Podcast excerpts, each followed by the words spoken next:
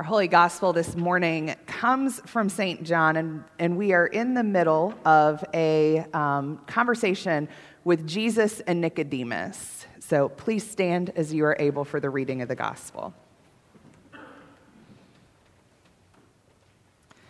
Jesus says this And just as Moses lifted up the serpent in the wilderness, so must the Son of Man be lifted up, that whoever believes in him may have eternal life. For God so loved the world that he gave his only Son, so that everyone who believes in him may not perish, but have eternal life. Indeed, God did not send the Son into the world to condemn the world, but in order that the world might be saved through him. Those who believe in him are not condemned, but those who do not believe in him are condemned already, because they have not believed in the name of the only Son of God. And this is the judgment that the light has come into the world, and people loved darkness rather than light because their deeds were evil. For all who do evil hate the light and do not come to the light, so that their deeds may not be exposed. But those who do what is true come to the light, so that it may be clearly seen that their deeds have been done in God. This is the gospel of our Lord. Thanks be to God. You may be seated.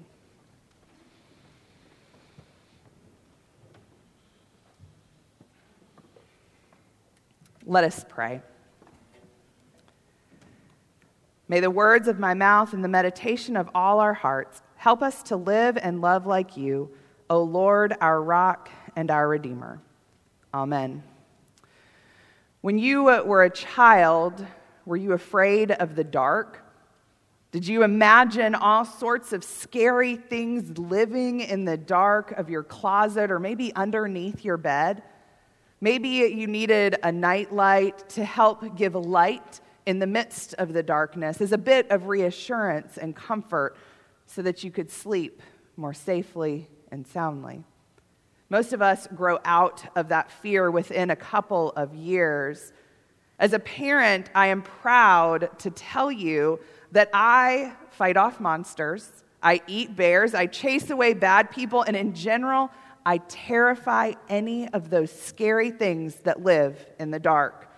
Well, at least in the eyes of my kids, and that's all that matters, right? Now, most adults no longer fear the dark, but listening to our reading today from the Gospel of John, maybe we should shouldn't be so quick to not put that fear behind us. Certainly, we no longer imagine monsters hiding under the beds, but as adults, maybe we should look at darkness in a different way. Children are usually more trusting than adults, so what happens to us as we grow into adulthood and we suddenly begin ignoring all the true darkness? Jesus in today's gospel brings out an important point about understanding light and darkness. So let's take a look at this conversation that leads Jesus up to the point that we are at in today's gospel. Now, it's important to note that in the Gospel of John, this theme of light and dark runs throughout the whole entire gospel and it's introduced right in the beginning.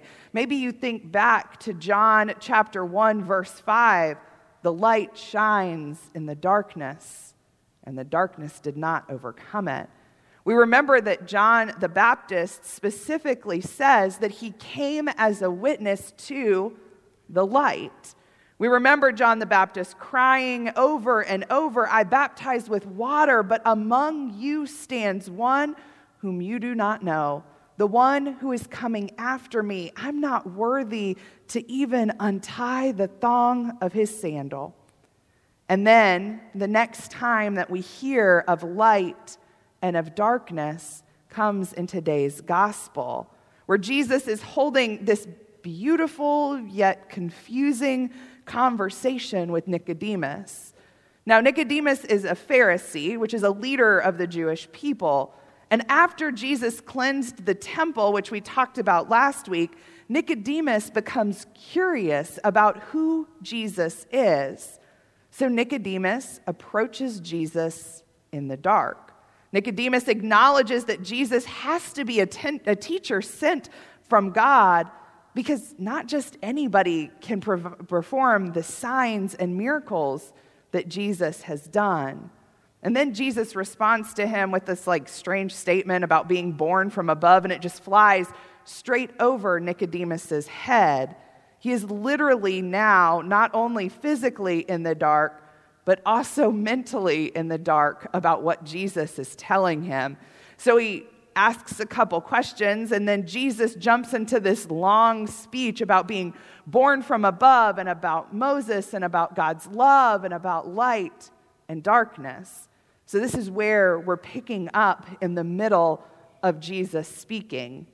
And as Jesus so often does in our scripture, he quotes some stuff from the Old Testament. He quotes the story or has people remember the story of Moses in the wilderness.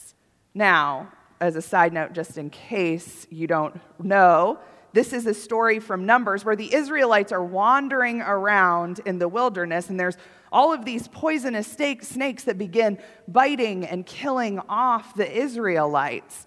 And so the people begin to be scared and nervous. And so Moses goes and he prays to God and he asks for God's help. And God answers, saying, Put a serpent on a pole, and when somebody gets bit, have them look at the serpent and they'll live.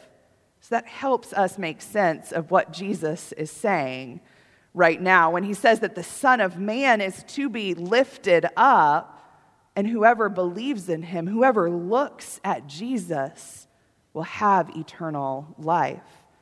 God did not send Jesus into the world like the snakes to poison people that were in that like in the story of Moses. God sends Jesus into the world to show how much God loves us.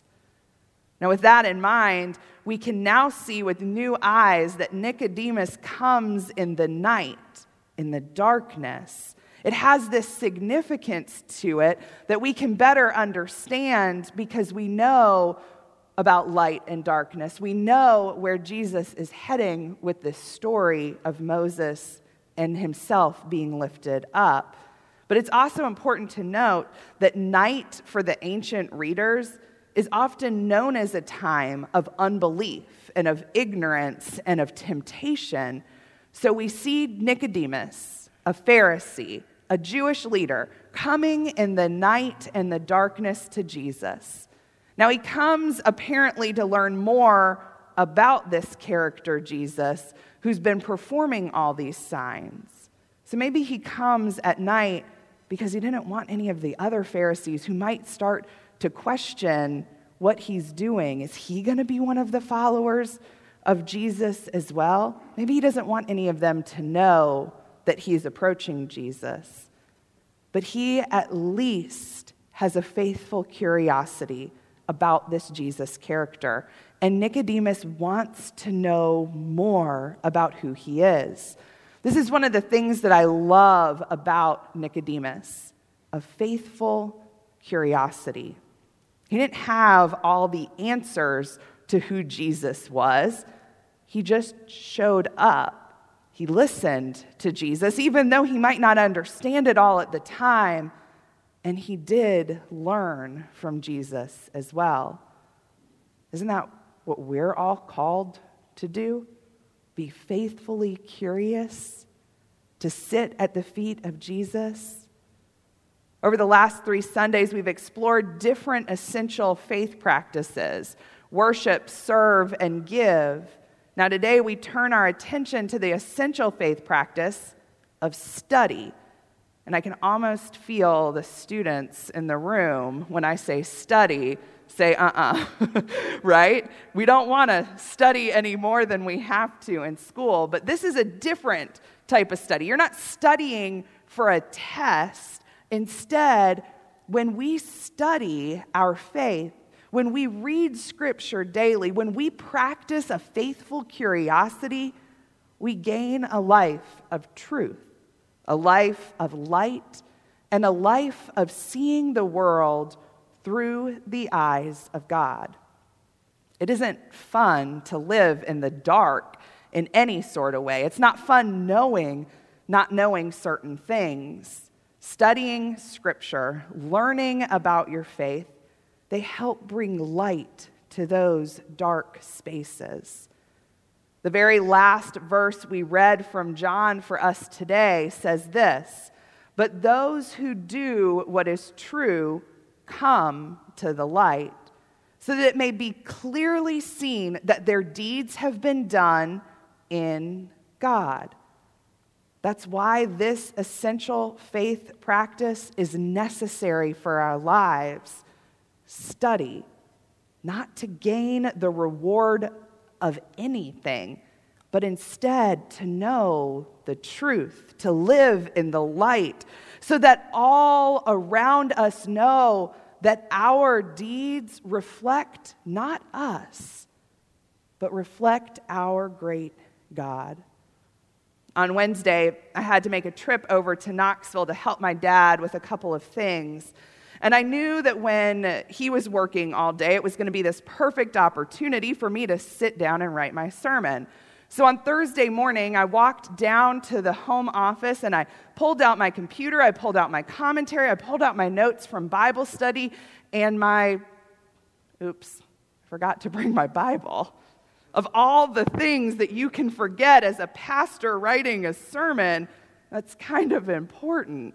And I'll say that I'm picky because you might be thinking, well, you can look it up on your phone or you can look it up on your computer. But when I'm writing a sermon, I want pages in front of me. I want to be able to turn to know what comes before and what comes after. Having the Bible right there helps me stay grounded in what I am doing.